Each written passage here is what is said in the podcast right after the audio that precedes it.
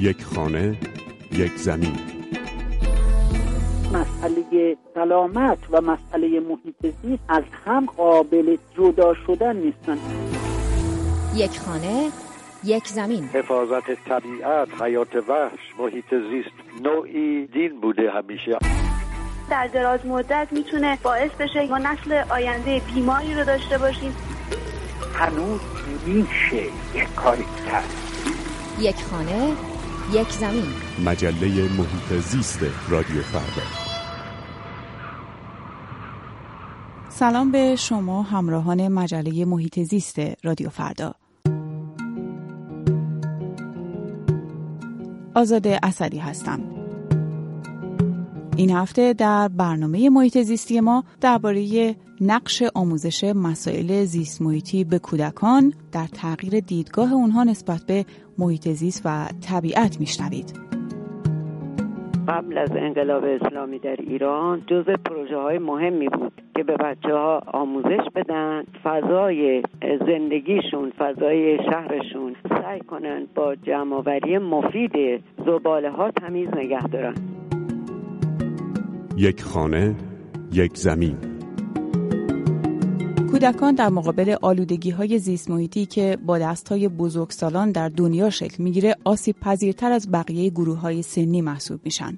کودکان در تصمیم های توسعه و اشتباهایی که تبدیل به بحران آب و خشکسالی و نابودی جنگل ها میشه مواردی کاملا مرتبط با سرنوشت خودشون هیچ مشارکتی ندارند. پژوهش ها نشون میده محیط زیست سالم استراب رو روی بچه ها کاهش میده و به اونها مدیریت فضای استرسا و استرابامیز رو یاد میده. برای همین همیشه توصیه شده خانواده ها فرزندانشون رو تشویق به کاشت گیاهان و سبزیجات فصلی بکنن و با آنها در جنگل ها و فضاهای سبز قدم بزنند و رمزهای سلامت بودن در طبیعت رو با ساده ترین زبان به اونها یاد بدند. کاری که مثلا تلویزیون ایران هم در سالهای گذشته جدی گرفته و برنامه های کودکان رو با مفاهیم زیست محیطی همراه کرده. کاریاتون زمین و رودخونه و لای درختها رو پر از آشغال کردید یادتون باشه محیط زیست مال همه است. نباید آلودش کنیم.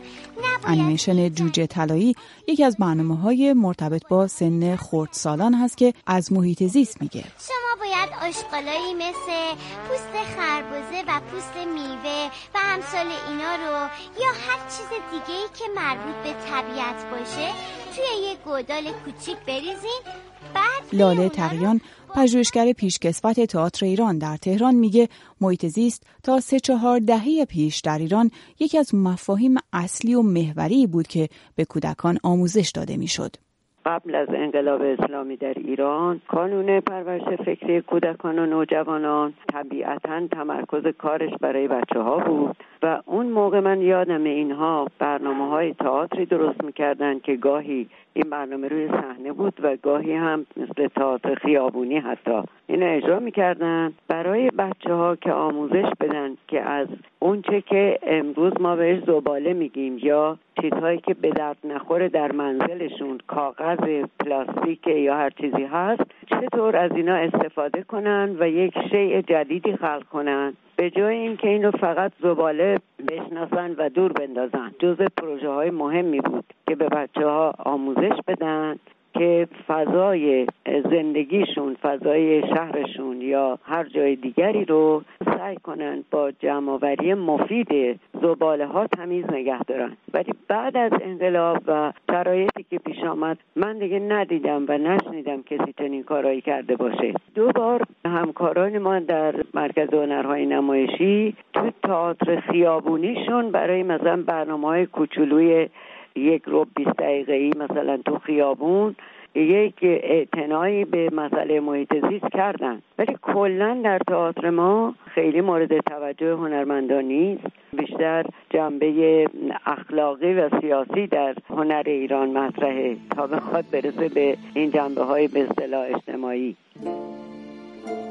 گردش های خانوادگی در طبیعت، نشستن در ساحل، حضور توی مناطق سبز محافظت شده و شکار ممنوع و دیدن حیوانات مختلف و پرنده ها که آزادانه از طبیعت لذت می‌برند از کارهای معمولیه که یک خانواده می‌تونه برای آموزش فرزندش انجام بده. اما در ایران همین رویه و کارهای معمولی با آلوده کردن محیط اطراف بریدن شاخه درختها و دفع زباله و پسمان در دریا و جوی و رودخانه همراهه این هم یک راه آموزشیه که فرزندان ما در ذهنشون میسپارند و تکرار می‌کنند. برای همینه که حالا صدا و سیمای جمهوری اسلامی ایران به مناسبت‌های مختلف از جمله روز جهانی محیط زیست از هنرمندانی مثل آزیتا حاجیان خواسته اصول ساده رو حتی به والدین یادآوری کنند. کاش ما به طبیعت عشق بدیم تا این طبیعت زیبا به نوادگان ما عشق برگردونه.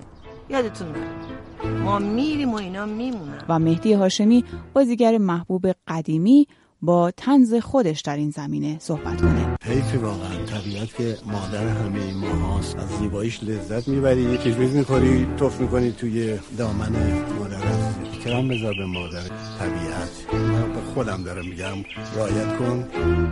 و صابر عبر بازیگر جوان پرطرفدار این روزهای سینمای ایران هم در مورد محیط زیست بگه. کاغذ رو هفت بار میشه بازیافت کرد. یک کمی خصیص باشیم تو کاغذ چه اشکالی داره؟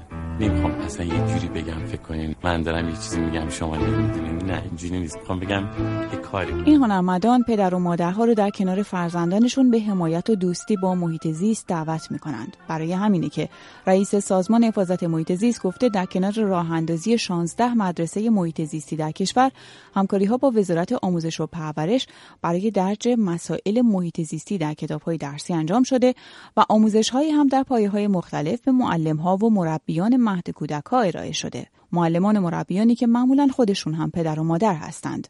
لاله تقیان پژوهشگری که در مورد محیط زیست تهران هم در شکل‌های مختلف تحقیق کرده میگه هنوز این موضوع دغدغه بزرگترها در ایران نیست. انقدر مردم گرفتارن که حتی نگاه نمی‌کنن ببینن تو کوچه که راه میرن تمیز یا کثیفه.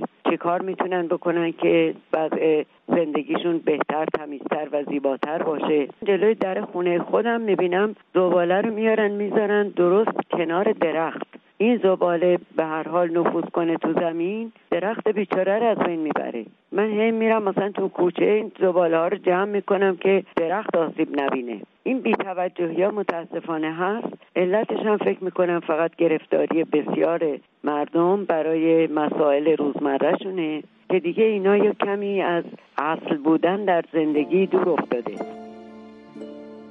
سعید پیوندی جامعه شناس و پژوهشگر در زمینه مسائل آموزشی کودکان و نوجوانان در فرانسه میگه آموزش مسائل زیست محیطی به کودکان یک ضرورته نه وقت پر کردن و سرگرمی. در غیر این صورت آنها هم تبدیل به والدین بی توجه به زیست بوم اطرافشون میشن.